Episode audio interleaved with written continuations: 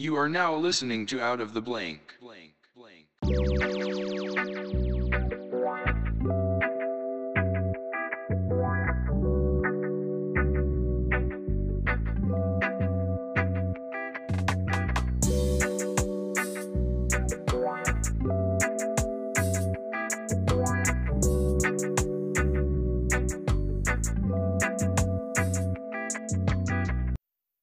Welcome to another episode out of the Blank Podcast. I'm here with Mr. David Cummins. How are you doing? David, tell me a little bit about yourself and if you want what you do professionally. Well, professionally, I am a high school history teacher. But the reason why I'm on here today is because I run a website and I have a podcast on Irish military history. And do you teach this history to those kids that you're teaching at school? It's not always on the curriculum, but it's a passion project of mine, so I got to do it, you know. So, uh, you know, uh, if I'm meant to be, you know, talking about, let's say, World War One, which is on the curriculum, or sorry, World War Two, which is on the curriculum, it's meant to maybe only take a couple of classes. I'll probably stretch that out and go full hog on it, you know, and it's a lot of fun for me, you know. So it makes uh, teaching a lot more interesting, and they like like it too. So It's funny.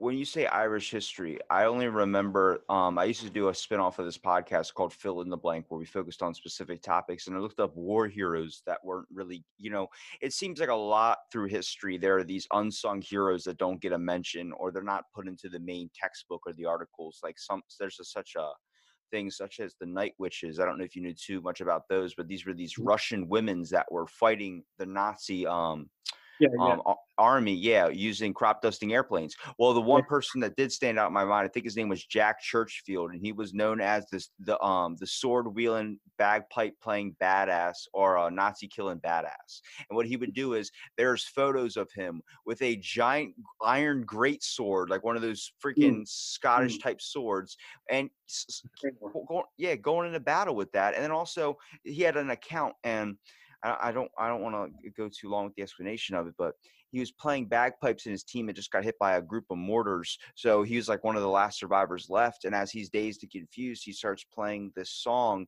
Take Me Home or something, on his bagpipes, which was a family thing, until the Nazis came and grabbed him and then obviously took him um, as a prisoner of war. Mm.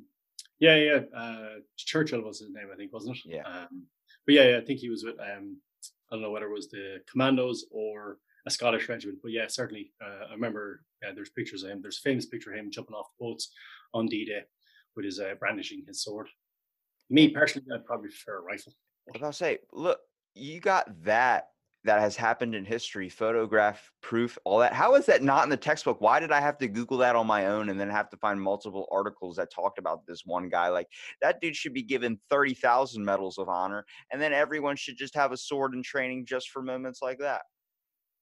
Maybe, but I mean, when you think about the, the sheer size of all those kind of stories, you know, uh, you wouldn't be able to fit it all into a book, you know, especially not in this, uh, especially not in the high school curriculum anyway. Like you know, but even even just in history in general, there's so many of those stories. When you think about the sheer scale of uh, most conflicts and the sheer number of people that are involved in it, you know, it's just to pick out, you know, little bits and pieces and, and individual stories. Yeah, that's great, but you know, I'd rather learn about that than how a bill becomes a bill because that song has been stuck in my head since I was a child. I'm just a bill on top of Capitol Hill. It's this Right. freaking cartoon. I wanted to, I will burn that VHS tape if I find it.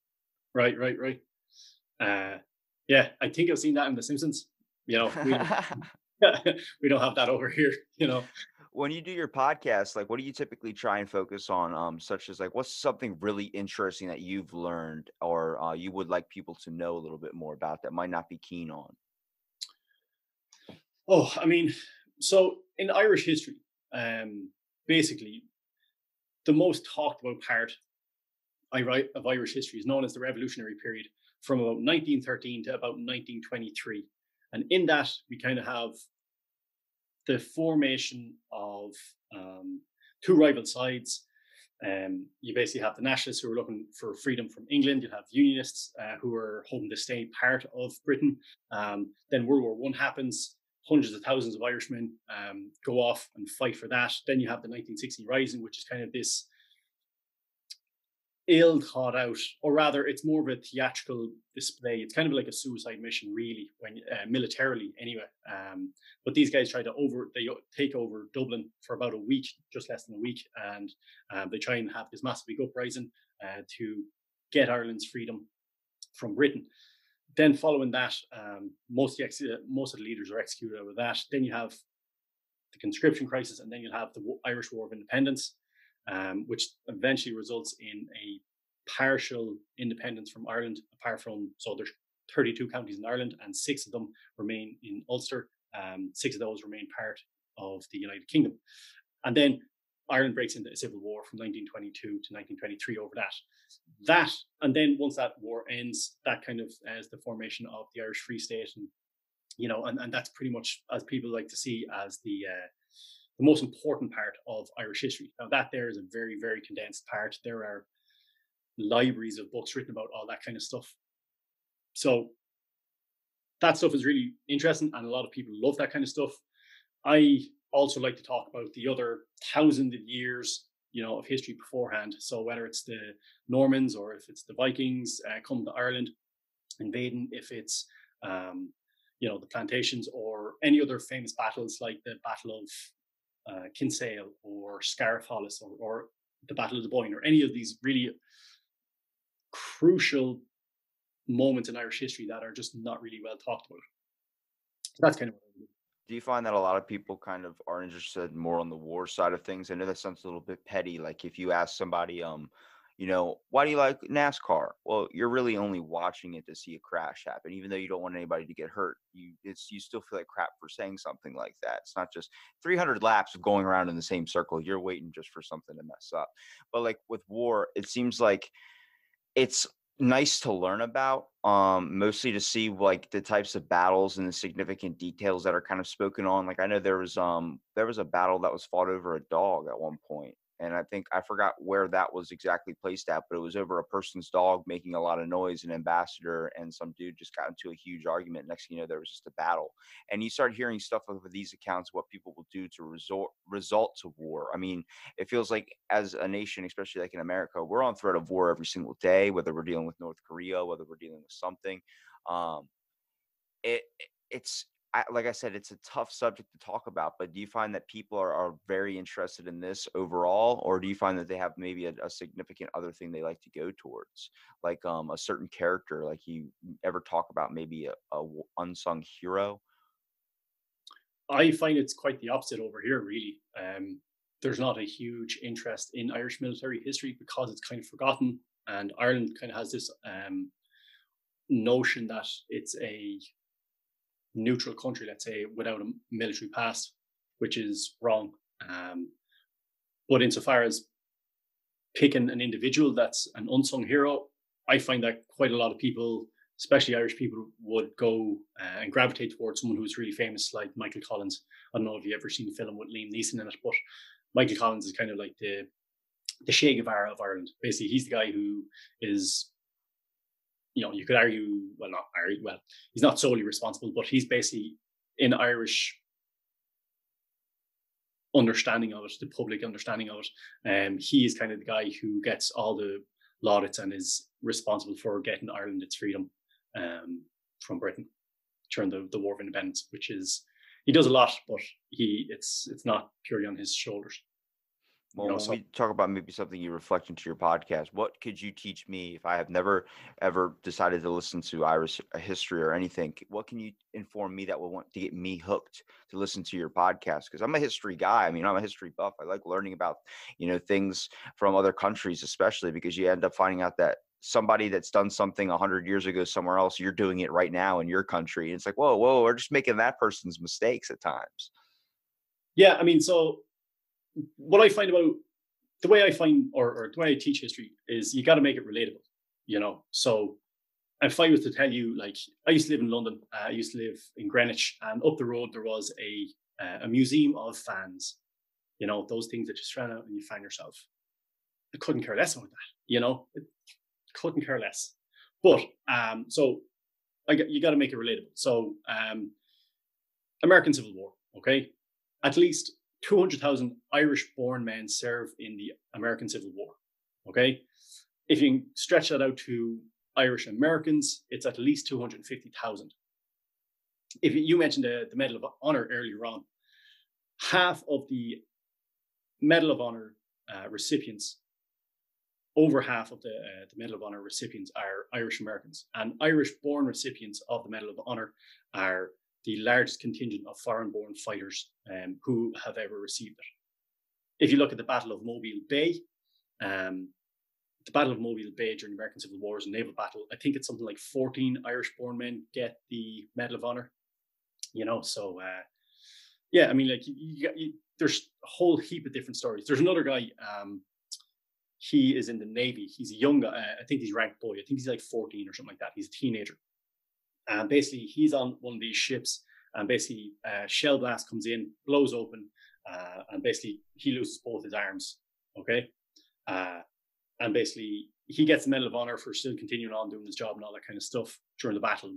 But he ends up having a terrible rest of his life, you know, because A, he's not from a class where, you know, they can afford themselves. People forget that, like, you know, once you're injured on the battlefield back then, you kind of can't do shit with your feet. Like I don't understand. Like I, I get, I get it now. Like, but still, receiving a Medal of Honor and dealing with that, like that is a very, very like I have never heard anybody losing both their arms like that. I'm, I'm definitely sure if it's happened, but oh, holy oh, yeah. crap! Like you got to think like why isn't that like that for me i'm already hooked i'm already going to start listening to that because that yeah sounds... listen to uh, Damian Shiels about that uh, that podcast with damien dr Damian Shiels he is deadly. Like that that that podcast uh, was incredible.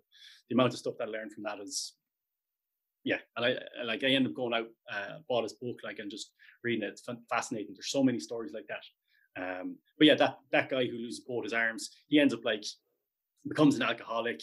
Uh, he he he loses a lot of his his uh, his pension uh, gambling, you know, and, and guys have to hold his cards for him, you know, and obviously they're cheating him and they take the money out of his pocket and he can't really do anything about it. He becomes an alcoholic, abuses his wife, you know, and basically just has a terrible life, you know, afterwards. So I mean, those are just some how do you abuse your that wife? was my question. I was like, no, I guess he's kicking her and headbutting her. You know, headbutting her. Like, you know, not not to joke about it, but like, yeah, it's like. Yes, listeners, we're sorry. Domestic abuse is not funny. That just that, yeah, yeah, yeah. That, well, that's just picture some dude with no arms. You just shut the door, let him sleep outside. It's weird, but uh, I mean, I don't know. Uh, but yeah, yeah. So like, so that's basically some of the stuff um, that you know you might be interested in. Um, you know, the the uh, local stuff. You, you're from Maryland, and obviously that has a big part to play during the American Civil War as well. You know, so there's just some of the stuff. Um, I mean, it's interesting because you look at like the types of, um, I guess, where people's heritage comes from. Um, shout out to Irish Mike, uh, he makes his own jerky and everything. But there's also a thing like I'm part Irish too. Uh, okay. You know, when we start looking deep, I mean, small amount from my dad's side, basically everyone on my dad's side, they're all Irish or British or something. It comes from those lines, but it's also a sense of what that those people stand for as well. Uh, the Irish, like I knew about before when um I had Mike on here, and he was telling me about his symbol for his uh, company was his family crest. I knew that before he mentioned it because I know how much an honor and a family that heritage that there is between with the Irish. It's all about family. You guys have 10, 11, sometimes siblings at once. Um, you you guys really care about family and you guys have the fighting spirit. And I think that's why when you talked about the Medal of Honor and all these people receiving it that are Irish or something, that is because of the fact that you have the fighting spirit, the ones that are going to protect your home and care for your loved ones. And I think that's important. Yeah, yeah. Uh, I mean, certainly, I can I can vouch for that. I'm one of eight kids. Um, you know, so yeah, I've got a big family. We don't really have those big kids anymore. Those big giant families. You know, my brother, he's got one, two kids. Same with my sister. You know, so that whole notion of us having giant families that's kind of going by the wayside now.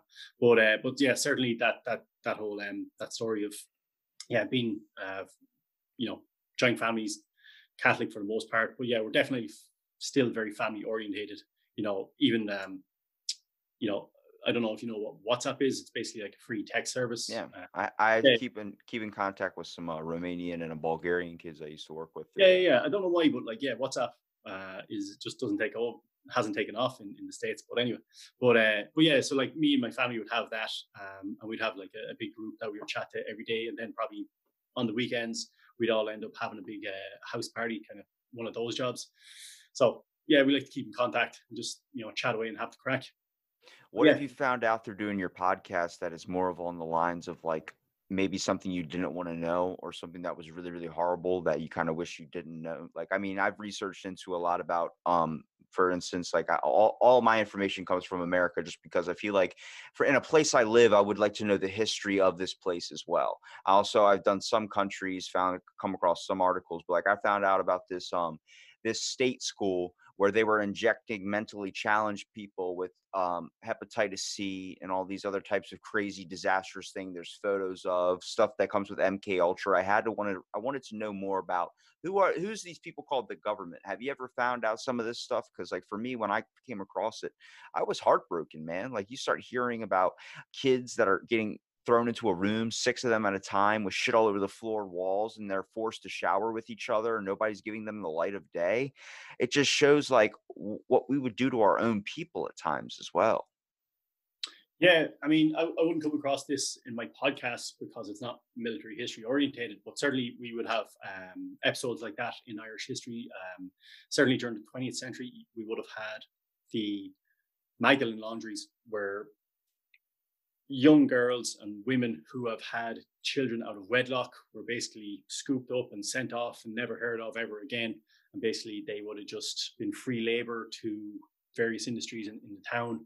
Um, and it was basically modern day slavery essentially uh, they weren't allowed to get es- escape you know um, yeah it was just terrible terrible stuff you know um, run by religious orders uh, and so that kicks up a big hornet's nest still to this day um, i mean the last one i think they were mostly gone by the i think it was the 19 mm, I, I wouldn't be sure but basically the last one I think closed in the 1990s, which is unheard of. Um, but yeah, so so we get like huge, huge. Uh, there's discussing aspects of uh, Irish history like that.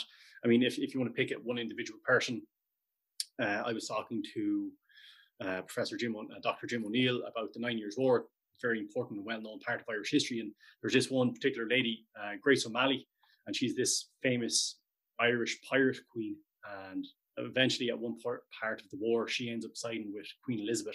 And for me, I was like, "What? Couldn't believe it," because she is kind of hailed as this big hero, you know, and this, you know, this fierce Irish lady, and, and then she's siding with Queen Elizabeth, the enemy, and you're just like, "Oh." Now, in fairness, you know, it's purely because, well, because she wanted to be on the winning side, you know, that's why. And if she didn't, she'd lose everything. And it wasn't really her; it was her sons. So, you know, but yeah, you get you get huge. Yeah, there's there's so many different parts of, uh, of Irish history like that. Um, you know, even just there the other day, I was talking with um, another professor, and she was basically saying, you know, there's um, during the War of Independence when Ireland Ireland was fighting for its independence, the enemy police force, notoriously known as the Black and Tans, these guys would show up uh, because their uniforms were black and tan. Um, but basically, these guys, the Black and Tans, would show up and they would, you know, burn people out of their house and home, uh, set fire to people, kill people in the middle of the night. And what they would do to women was to shave their head, you know, kind of as a as a mark, you know, saying like nobody's safe from us. We're going to be just absolutely, you know, brutal. Um, but I was talking with this professor, Dr. Mary McAuliffe, the other day, and she um, she was basically like, yeah, no, the IRA did that too. Anybody that they thought was out walking around or you know kind of courting or dating a British soldier member of the Crown authorities, you know, they quite often, well, not quite often, quite often, but they sometimes got their head shaven too. So I was like, well, okay, we we're both bastards, really. It's crazy because if you look at like uh, Germany, what they would also do, um, like with Ireland, if maybe shaving your head, Germany, they would just tar and feather you. They would have you run through the streets as a sign of you know betrayal or a sign of like um, may really taking away someone's confidence and self worth. I mean, throughout history, there's been crazy accounts of what each nation has done something, and each nation has things to appraise about it too. I mean, we as people, you know, history is obviously written by the winner. But when you start looking up your own articles and try to find out your own information about at least a place that you're interested about, such as Ireland, you're going to find out a lot about heritage. You're going to find out a lot about war. You, have you ever thought about maybe talking to some of these people that are involved in the military, maybe a little bit older or retired? Uh, yeah, absolutely. I mean, the combatants from the War of Independence or the Irish Civil War would certainly all have been uh, would all be dead by now. You know, you're talking nearly hundred years ago, so they'd all be long in the grave. Um, but yeah, no, no, I do talk. Uh, I do have a number of people lined up to talk about you know the more famous aspects of um, of Irish military history. Actually, just before you got online, um, I was checking through my spam and I got into contact with um, an ex-army officer, uh, Sean A. Murphy, and we're going to start talking about Kilmichael. And Kilmichael is a really famous ambush during the War of Independence, where uh, Tom Barry and the and his men, his flying column, uh, basically ambush these auxiliaries, the enemy police force, and end up killing, I think, 17 out of 18, 17 out of 18 of them. Uh, the 18th, he basically was left with uh, severe damage um, and was basically uh, um, brain dead for the rest of his life. You know, so he couldn't uh, um, he couldn't you know he couldn't survive himself. Uh, and then, um, but basically, there's there's a whole kind of furore about the uh, this ambush whether whether they shot these guys uh, as prisoners. You know, um, because of the forensics uh, on their bodies, on the, the corpses. You know, they had uh, bullet holes through their hands, and through their armpits, which suggests that they had their hands up when they yeah. were shot. You know, um, which is so. Yeah, I'm, I'm talking to that guy. Uh, I got to go um, write up a list of questions and, and, and, chat to that guy. So yeah, pretty interesting about that. Um, but like I said, I can't talk to anybody who has first-hand accounts with that.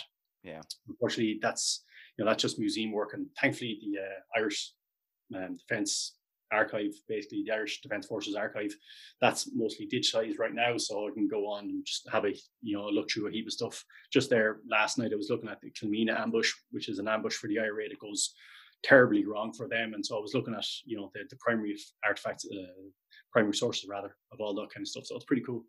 It's um interesting because what I meant like when you're finding like if you could talk to even a descendant or someone that's maybe you know yeah. family involved in it or someone that has joined it into the military is involved with it and you could just talk about the changes from back then to how it is now has you guys included or changed anything have you guys you know done it a different way have you guys done anything significant to upgrade the military at all as well and I think learning about that stuff like I remember I went to go see the Pearl Harbor Museum in Hawaii um, you have to take a boat out onto the water and you get to see the sunken ships underwater. And there was a Pearl Harbor survivor there. It was an old man in a wheelchair, barely could hear, and they were talking to him and his family because what they would do is if they get your ashes um, when you're cremated at when you die, they will take it and they'll go underwater and put it inside of the boat so you can be with the rest of your comrades. And I thought that was the most fucking interesting thing in the world because listening to this guy talk about like that, even remembering like just blinking and talking about sometimes seeing it, you know, you know, the bombs coming in and all the explosions happening and just hearing people's screams and seeing him tear up over there. I mean, that brought a tear to your eye.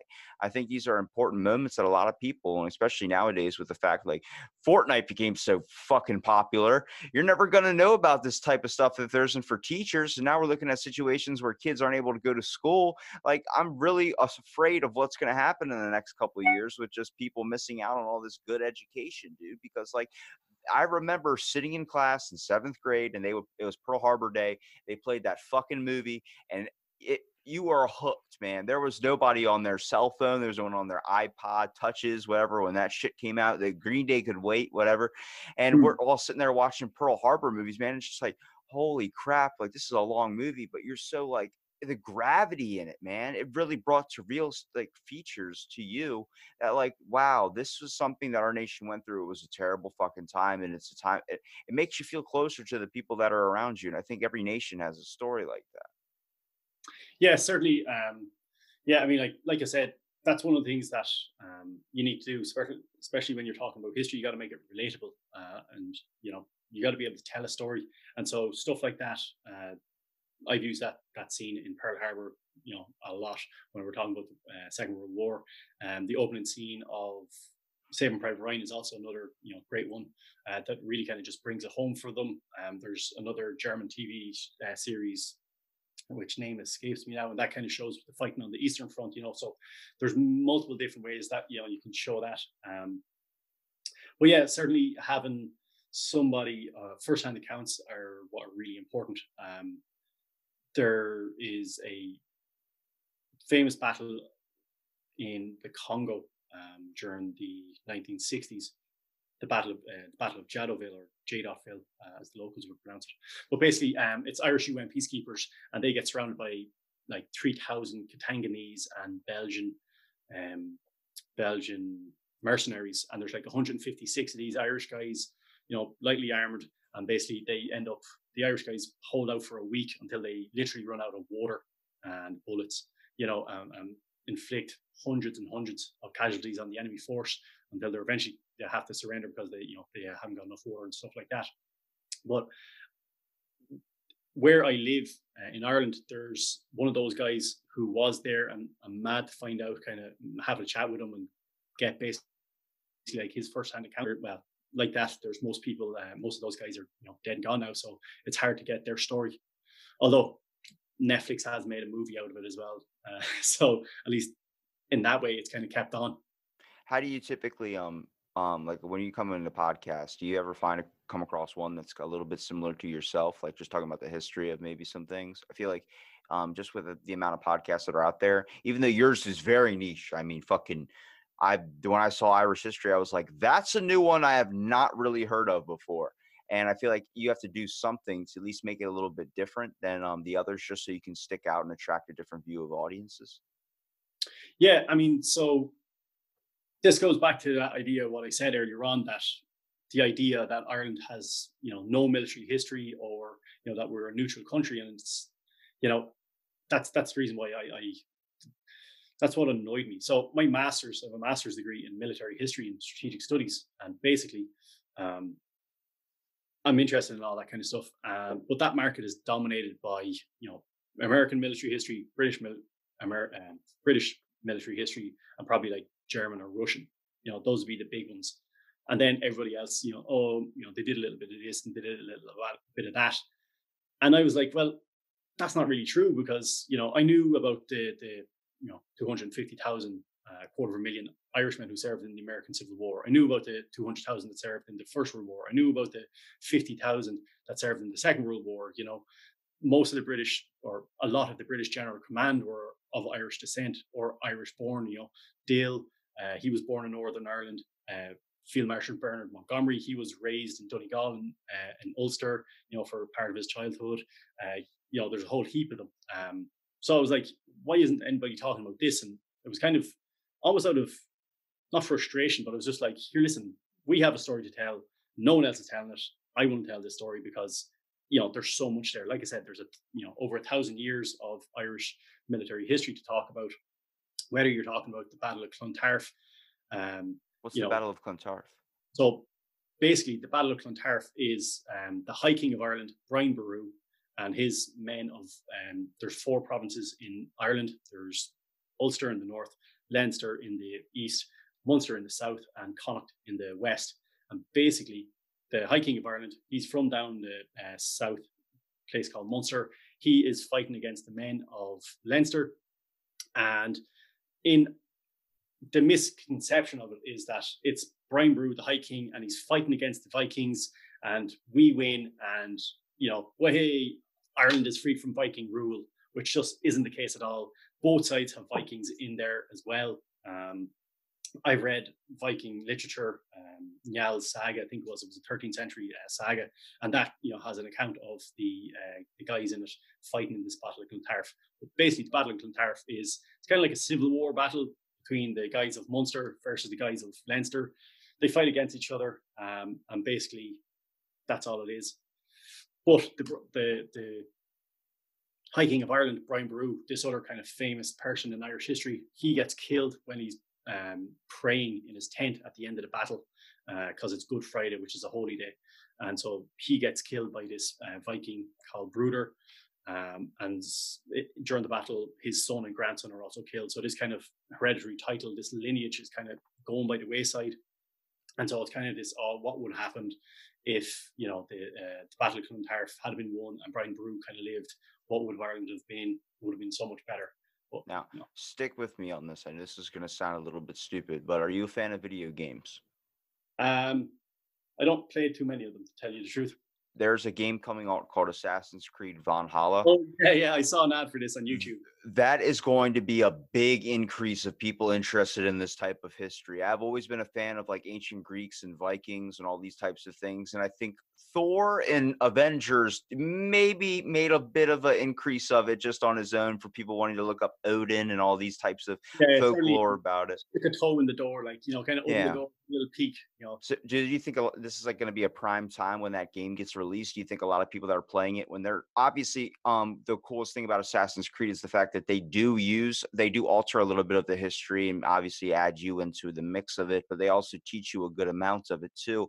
I mean, it caused me to look up one of my famous painters, um, Leonardo da Vinci. You know, the artist. Like the, his one of his my favorite quote of his is the fact that art is never finished, just left undone, and that meant always coming back to a piece to be able to add on to it or to fix it or be able to make an adjustment to it. So all of his works, he was. I mean, he was known as the best unfinished everything. Like he just never finished anything. And I think uh, with Valhalla coming out, like it's going to make sense that a lot of people are going to see this. They're going to see the swinging swords, the axes, the awesome ass beards, the freaking, you know, the the armor, the face paint, all this stuff, and that's going to cause them to look a little bit more into what this history or what this religion or what this even race of people were you know, seeing all them learn a little bit more about their traditions, which is in turn going to be good news for you because you get to link right into Ireland with that. Yeah, definitely. I mean, like like I was saying earlier on, you know, what makes history more interesting to people is when it's made relatable. And like I said, a lot of people are going to play this game, and a lot of people do play computer games. And you know, look at Battlefield Five, uh, sorry, Battlefield One, which was about the First World War. You know, and there was never any war, uh, there was never any you know big hype about the First World War, the war to end all wars. And so that done huge amounts of uh, uh you know, great. That opened the door to huge amounts of interest and um, a lot more people got invested in the First World War because of that one computer game. Whereas now with this Assassin's Creed uh, Valhalla, that's going to do the exact same thing, you know, especially because it's building on what Thor and the Avengers movies has already done. So yeah, it's, it's going to be really interesting. But yeah, like that, you do kind of certainly for myself, you kind of want to ride the crest and wave and see what's you know popular you know, you don't want to be like, oh, everybody's looking over here. Well, I'm going to talk about this thing that's super niche and boring and nobody's going to really care about. You want to get in on that bandwagon as well and kind of uh, get your most out of it. But yeah, certainly the uh, Ireland has got a you know fairly rich, um, fairly rich history with the Vikings. I mean, Dublin, uh, the capital city of Ireland, that's a Viking town. That's you know built on a uh, Dove Lane, or um, basically is the Irish, the Gaelic translation of dark pool, Dubh and Linn, which means dark pool. And, and basically that was where the Vikings had their original uh, fortification. Um, you know, and then like most of the other cities around Ireland, they're all on the coast and they all would have been, um, they all would have been Viking settlements as well, like Limerick, Cork, Waterford, Wexford, all these places. So yeah, definitely like, um, that's one thing that I really want to get into uh, talking about is Viking history. It's just, it, it can be a little bit hard to find out who's the best one to talk to. You know, you don't you, you see other bits and pieces. Uh, you see some people who might have an interest in it, but you want to kind of talk. Certainly, I do. I want to talk. I want to talk to the top dog who knows the most about it, and it can be a little bit hard getting in to do that. You know. Yeah, it's definitely nice to have accounts and be able to get the information kind of a little bit something that's closer to the source than just reading it out of a book and trying to pull out your information because you don't know who really kind of was what side they were favoring or whatever when they mm-hmm. wrote it, how it's you know being dumbed down or watered down a little bit. It's weird and it's a little bit more I guess would say it would soak a little bit more into your head when you hear accounts from an actual person. Like I used to volunteer um, it wasn't on my own. It was for school. I had to do it. So nobody give me a pat on the back like I'm joining some SPCA or something. No, but I would help out at a retirement home and I would hear the accounts of people that were growing up in like the 1920s um, and talking about going through the war, a bunch of stuff. Even listening to my grandfather's accounts to the point where you're like, I fucking heard it before. Now I just let him talk about it because it's so nice to hear him recount these memories. You know, he yeah. went to the war when he was 18 years old, had to come back when he was 20 23 because his dad died. He had to raise the rest of his family. He never got to pursue any of his dreams, but reading that is completely different than if you're hearing that from the actual person and it puts a new gravity into a situation i mean when you're reading ac- across these accounts based on to whether you're reading it from a book and then you're hearing it from the person, you can tell the shift there. You can tell that there's the information this person just gave to you, this story, this thing where you're so in tune, you're like watching the Avengers, you're like, oh, like what's going to happen next? That information soaks in there more. And like you said in the beginning, teaching history, the most important thing is being relatable people want to find something they can connect with and when they're reading it from a textbook it's very hard but when someone says it in their voice and you hear that empathy you hear that tone that causes their ears to perk up that causes their mind to go straight and focus onto those things and i think that's what's very very special about learning about our history. Yeah definitely i mean um, you see it well i certainly see it a lot online where even just just there today um, this guy's grandparent uh, just passed away and he was raging, you know, but he, he had said that he'd managed to spend a lot of time with her um, and record a lot of her conversations about, you know, Irish history and folklore and mythology and all that kind of stuff. So, you know, while he was upset that she had passed, it, her stories were still told. But I remember from my own personal uh, view, I remember my grandfather when he was on his deathbed, and like I was, um, yeah, because I was super interested in, in the military back then as well. And I was only like 14, but I remember he, um, I, I, literally found out on his deathbed that he had been in the the, um, the Army Reserve during the Second World War, and I was my mind was blown about this. I couldn't believe it because I'd basically just wasted all this time, um, you know, as a young lad, and I never got to hear him talk about that because that would have been something that would be fascinating. You know, I would have loved to have heard what he had to say about all that kind of stuff. And I suppose that goes into the you know the whole psychology of humans and you know that we are a social creature and we like that human connection. And you know because it, like you said if you're reading that off a book if you're reading the most saddest thing but you're reading it in a funny voice well if anybody's listening to it it's probably just going to come across funny you know? Yeah. whereas if i'm sitting there and i'm telling you this heartbreaking story you'll feel that emotion as well because you know that that's that's the emotion that's that's been brought across. But yeah certainly um yeah like getting first-hand accounts and, and people who are there, it's it's absolutely vitally important. In Ireland, one of the things that they did in the 60s, I think it was. So I remember I told you about the, the War of Independence from 1919 to 1921. Basically, you know, 40 years later, they managed to talk or round up as many of the veterans as possible. And they basically just went through all of their experiences. And so all of this massive big trove of first-hand accounts of all these soldiers from the Irish War of Independence are all been digitized and put up online for anybody to read. So it's it's, it's amazing to be able to, you know, even though they're gone, you can still access that kind of material. But yeah, I like that, you know, my mom doesn't like to talk about history, and every once in a while she'll just drop this little tidbit, and I'm like, whoa, hang on a second, like you know, like rewind on that there. Tell us more about this, like you yeah. know, uh, her grandfather, so my great grandfather uh, or great great grandfather, he would have been in the British Army during the Boer War. And I was like, oh wow, that's that's amazing, you know. And then, you know, uh, um, a couple of years back as well, I found out that my my other great grandfather, he was in the First World War during the Battle of Jutland, you know, the largest naval battle that had ever taken part up until that point. So yeah, it was it's really interesting.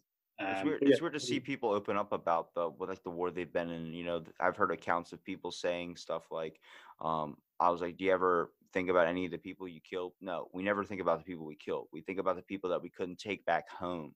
You yeah. know, you're not upset about killing the enemy. You're you're thinking in the mindset of they're the enemy. They're going to encroach onto your territory, hurt your family. You're in protective mode, so you don't even think about those. You think about the people you've lost. And I, I'll never forget my buddy's dad when I was a little kid. Like he had basically he'd walk around in his underwear, but he like like in the middle of the night or something, like to go get go get some milk from the fridge or something. He'd just be in his underwear. And I remember I was eating breakfast one time. I was just looking at him, and his back was completely like new skin graft onto it, like looked like he was in a severe burn. And I knew he fought in the military and was still fighting. So I immediately thought, immediately my brain goes Iraq or Afghanistan or something, something that was common and happening at the time. And I kept asking my buddy, I was like, man, I don't want to mention it because of the war. My buddy just didn't even, I guess he wasn't paying attention to me, just completely forgot about it, whatever. Next thing I know, I was like, I mean, this is 10 years later, man. I mean, I was 17, I think. So I was like seven when I first started realizing this stuff, maybe six. And I asked him, I was like, dude, I have to know, man, what are those on your, like, how did you get that? And he goes, oh, I was cooking with a fire when I was a kid and I fell and went. I was like, are you fucking kidding me? He's like, what? I'm like, I thought you were in the war and you got burned. And he goes, no, man, I was I was a dumb kid and it slipped on a fire. Next thing you know, I burned my whole back up. They had to take it from my ass. And I'm like, you understand for the longest time I was afraid to mention that. You know how many times I've seen your shirt off, sir, and I wanted to ask that? You give me a hug. I'm afraid to fucking hug you. He goes, Yeah, I wonder why you hug me like a sissy. I was like, What like I'm my it's like when you find out like that person you Yeah, call your uncle is not your uncle, your mind's Yeah. fucking blown. Jesus. That's bad, alright. Ah, dude, I mean, I was I was shocked for a good for a good few hours after I was eating spaghetti dinner that night, and I was just looking at him like, "You're a fucking phony." Like, I Yeah, was, he's yeah. like, "Why are you mad at me?" I'm like, "I'm not mad at you. I get it. I'm glad you Yeah. served our country and Yeah. everything." You're a phony for not being what I've created in my mind. I, dude, I had. It's like when you uh trick yourself into believing you had a certain memory or something. Like, ah, I'm pretty sure I did that. I'm pretty sure that happened or something. That's what I did. I was like, dude, I'm pretty. Like, I know. Like, I don't know. His dad was in the war, bro. His dad. That's how he got his burns. And people are just looking at me like, no. Did you ever ask him? Yes, you were saying your uh, well, your grandfather was in the war. Yeah, my grandfather. He was in the army. Uh, I, I presume that's Second World War. Oh my god, I hope I don't get this wrong. I think so. He's around 78 right now. Yeah, no, he wouldn't be. That'd be Vietnam War, or maybe Yeah. I Yeah. think it was I'm pretty sure it was Vietnam. because D-Day, like yeah, seventy fifth anniversary. So This yeah. is this is the worst part about me is I don't know when the wars took place. I'm just sitting there. I'm like, yeah, oh, it happened. I heard it. I heard it. I seen it. I seen it on the telly. I saw. uh, yeah. Uh, actually, that that's that's funny. Um, my wife is American, um, and so you know we went to watch. Did you see that um film who came out there last year, Dunkirk? Dunkirk. I saw it in theaters. I didn't actually get to see the movie. I knew I knew it was there though. So basically, Dunkirk is you know part of the Second World War. It Takes place in 1940, um, and so basically, you know, the British Expeditionary Force is sitting up in France, uh, and basically May 1940, the Germans just plow through um, the Low Countries, you know, um, Belgium, Le- Netherlands, and Luxembourg, smash into France, and basically push all of these guys back right up into the coast, the French coast, where they're at the, the port town of Dunkirk. And the British basically haul ass and try to get as many boats, you know, rowboats, sailboats, leisure boats, any ship, anything that floats, get it across the channel and pick up as many of these guys and get them back, you know. And they end up, I think, saving 330,000 sailors, uh, sorry, um, uh, soldiers, right? But it's in 1940. My wife, being American, is like, yeah, but the Second World War didn't start until 1941. and I was like, no, no, no, no. That's when America joined. you know, Yeah. that war was going on for another two years before you guys came in. That was in 1939 when that kicked off. It's Or- crazy to think of all that too. Like the fact that that small of a country was so powerful, it almost took over the whole entire world. Like I always, they they always talk about um the weaponry. Like when they would, like for us, when we'd kill a German soldier, uh, we would drop our weapons and pick up one of theirs because theirs was a lot better. It was more built to last. And like you know, the only reason we really won, like for America, is the fact is not only um, the amount of things that we had was like when they had one tank, we had five. You know, it Mm. was always that McDonald's style type thing where we're cranking out these patties like crazy. You just can't keep up. You know what I mean? But this was Yeah. something where a nation, all these nations got together and were like, we all need to realize that this fucking dude's nuts and he's going to end up taking over all of us if we don't take a stand. And that's where everybody put their shit aside and literally formed up against one country. Yeah, yeah, yeah, for sure. And uh, certainly, you know, you, you can't uh, you can't forget about the, the the Russians as well. You know, by D-Day, when the Allies were landing on, on the beaches in Normandy, something like seventy five percent of the German army was on the Eastern Front fighting the Russians. You know, so uh,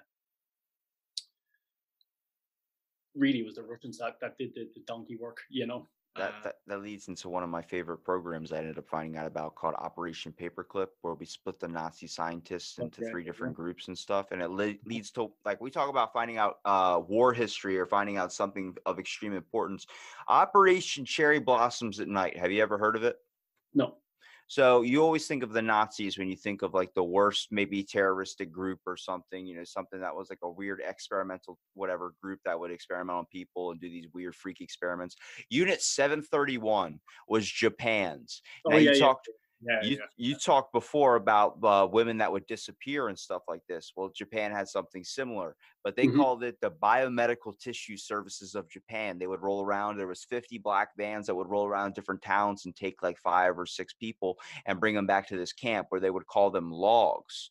So these logs that they would write into this book was a keyword for people, and then they would talk about the experiments they would put on them. Well, Operation Cherry Blossoms at Night bef- there was a planned attack around the time Pearl Harbor happened. Um, that they were going to launch a sub with these missiles that carried about 250 million fleas, like that were infected with the bubonic plague, and they Yeah. were going to hit off the coast of San Francisco. You hear about that fucking shit, and then you're like, what happens like if we zigged instead of zagged? Like, what would happen if we didn't do that and that ended up coming true? You know how fucking hard it is to kill a flea. I can't Yeah. kill one without waking up with like red bumps all over me, like this motherfucker. You know what I Yeah. mean? Like, it's it. That's a pain in the ass and to think that our whole country would have been shifted if a moment like that would have occurred. Like you start finding out these things, especially when you're researching history or even if whatever war history. When you start finding out these things, like imagine if they that didn't go like that and it went like this, and the next thing you know, you're going down a rabbit hole of like the whole world that you know right now could be completely different. hmm Yeah, yeah, for sure. Counterfactual history is a big thing. But but on that um that Japanese unit, yeah, they they would do that.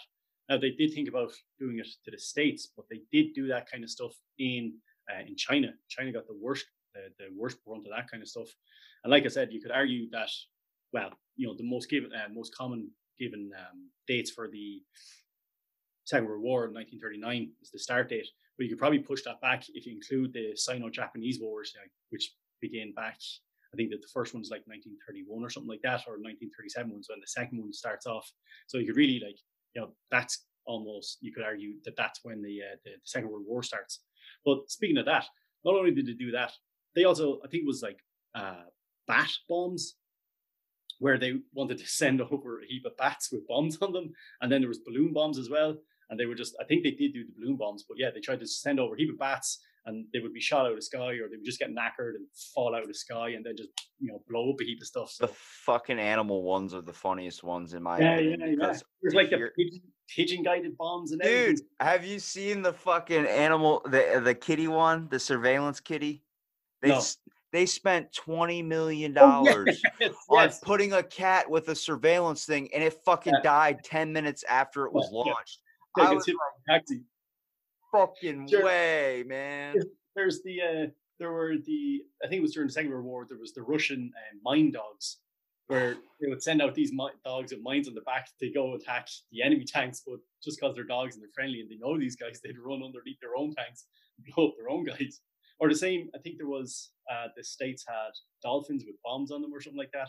Our, our NASA program has taught dogs, or not NASA, our uh, Navy program has taught um, dolphins to be able to have like these lasers that on the side of their heads that can help disarm bombs. Also, teaching SEALs to do deep water rescue and stuff. That's interesting as hell. But like you hear in Afghanistan or something, they're putting uh, dynamite onto uh, horses and donkeys and trying to slap their ass to get them to run at the enemy. I'm like, wow, like this is some barbaric shit. Yeah, yeah, yeah. Actually, there's a there's a, small battle that's not really well known in Ireland. Uh, the Battle of Baginbun in 1170. You know, so we're we're going a good distance back. But like that, um, so basically what's happening is the Normans have landed in Ireland. These invaders have landed in Ireland. They're holed up in this one little kind of fort, and the locals um, from Waterford and Wexford and some Vikings. They basically show up and they're like, "Right, lads, we don't like you. We're going to kill you all." Uh, the Normans are vastly outnumbered, so they go, right, we're going to do something about this. What are we going to do? And they go to charge out, but in the melee, somehow, as the Normans are char- charging out of the town, they're after robbing all of the locals' cattle for food, and you know, but basically, as they're charging out of the town, the cattle manage to get out of this pen that they're in, and they run out in front of the uh, the Normans, plow into the group of Irish and Viking army, scatter them all to hell, and then the Normans come in, kill off everybody, you know, and, and win the day when they were, you know, so like that. what you were talking about, like you know the, that what if that oh you know what would happen if the cattle stayed in the pen? Yeah, they're all going to die, but because cattle got the cattle got out of that pen, you know they managed to win the the they they, they win the battle, and all the they capture I think something like sixty leaders, break their legs, and throw them up uh, throw them off cliffs into the sea. You know. Yeah, yeah when we're also talking about uh, Jack, uh, I think Jack Churchill, the one dude, the the the one with the sword and the bagpipes. Yeah. Um, when after he broke out of his imprisonment or prison camp, he walked like I think it was like 22 something miles back to the nearest camp he could find immediately without even like for me, I'd be like, I want to fucking eat. I want to lay down for a little bit. I'm tired. I was just in a war camp. He fucking went in, found a sword, put it onto his hip, got his ammo and his guns, and started walking right back to the fucking camp. And everyone's like, "What are you doing? Where are you going?" He's like, "Come with me. We're gonna fuck shit up." Like Yeah. he literally killed all the people that he said he was going to kill as well. And you start hearing accounts like that and people throughout history. I'm like, I would have been more than happy to learn about these folks, the people that had the perseverance, the amount of time and effort, and went through legit hell just to be able to, you know, do what they said they were going to do, be able to stand up for what they believed in as well. And I think it's a prime importance, especially in a podcast like yours, that this stuff's out there because this is information I think a lot of people need to know about. Yeah, certainly. I mean, um, that reminded me of another soldier uh, in the Second World War. So basically, have you ever heard of uh, the British Special Forces SAS? I think so. That's the one, um, like the Secret Service for uh, the Queen, right? No, no, no. So basically, the, the SAS are essentially the British equivalent of the Navy SEALs. Okay. Um, and so their origins um, are in the Second World War. They're called L Detachment. But basically, like that, one of these guys, um, so in the desert of North Africa, they would, you know, drive for a couple of days into the desert, strike at this camp, you know, and then just bail out. But one of these guys, he misses his RV point, his pickup point, and so he ends up walking 200 miles into the desert. And like, I think he has like a bottle of water with him and like a handful of dates, you know, and off he goes. He didn't have a fucking iPod or anything, dude. You know how boring of a walk that must So have been? then? He, he basically, he's, he's a couple of miles out, gets captured. Has to do it all over again. Holy shit, dude. I'm, I just imagine trying to do that fucking walk. Like people talk about the Yeah. Trail of Tears. I'm like, you better have a good ass mixtape loaded up onto your phone or something to be able to walk that sure, whole for thing. sure. But actually, speaking of speaking of uh, um, SAS and, and modern forces, so this Scottish guy, David Stirling, Major David Stirling, um, he creates the idea of the SAS, but it's actually he gets captured really early in the war in North Africa, uh, basically a year into it or something like that. I think he's captured in 1942, and basically it the second in command, the next guy who leads it is another Irish guy, and this guy called uh, Blair.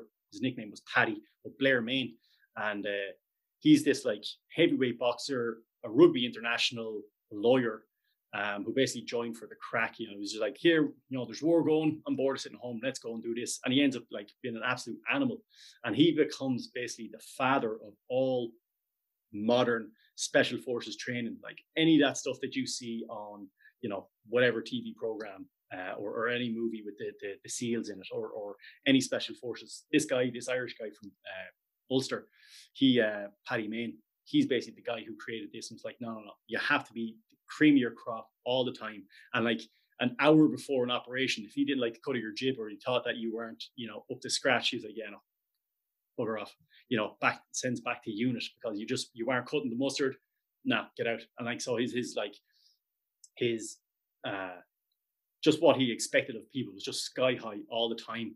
Um, but yeah, he he he has some crazy stories. Like he jumps in on one of these raids. He he uh, one of the first raids lands into this. Um, they sneak into this Italian airfield, and they plant a heap of bombs. He's actually destroyed more planes with his bare hands. uh, Sorry, um, yeah, he's destroyed more planes uh, with his own bare hands and, and bombs than any other pilot in the Second World War.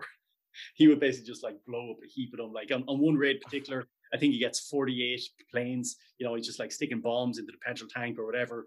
He runs out of bombs. He jumps up and he smashes out the center console. But basically, he runs into this um, building on, on one of these airstrips, and uh, he basically like he's got like 30 or 40 enemy personnel in there, and he's just like, "Evening, gents." Just blasts them all, you know. Some Um, inglorious bastard type stuff, man. exactly, More like yeah, uh, yeah. I'm here to kick ass and chew bubble gum, and I'm all out of bubble gum. Yeah, yeah, yeah, yeah, yeah. But basically, like that guy, Paddy Mayne, he's yeah the father of modern special forces. You know, uh, special force training. Certainly, you know, it goes to David Stirling a lot because he created the idea, but Mayne, he he basically takes it and runs with it and, and makes it into what it is today.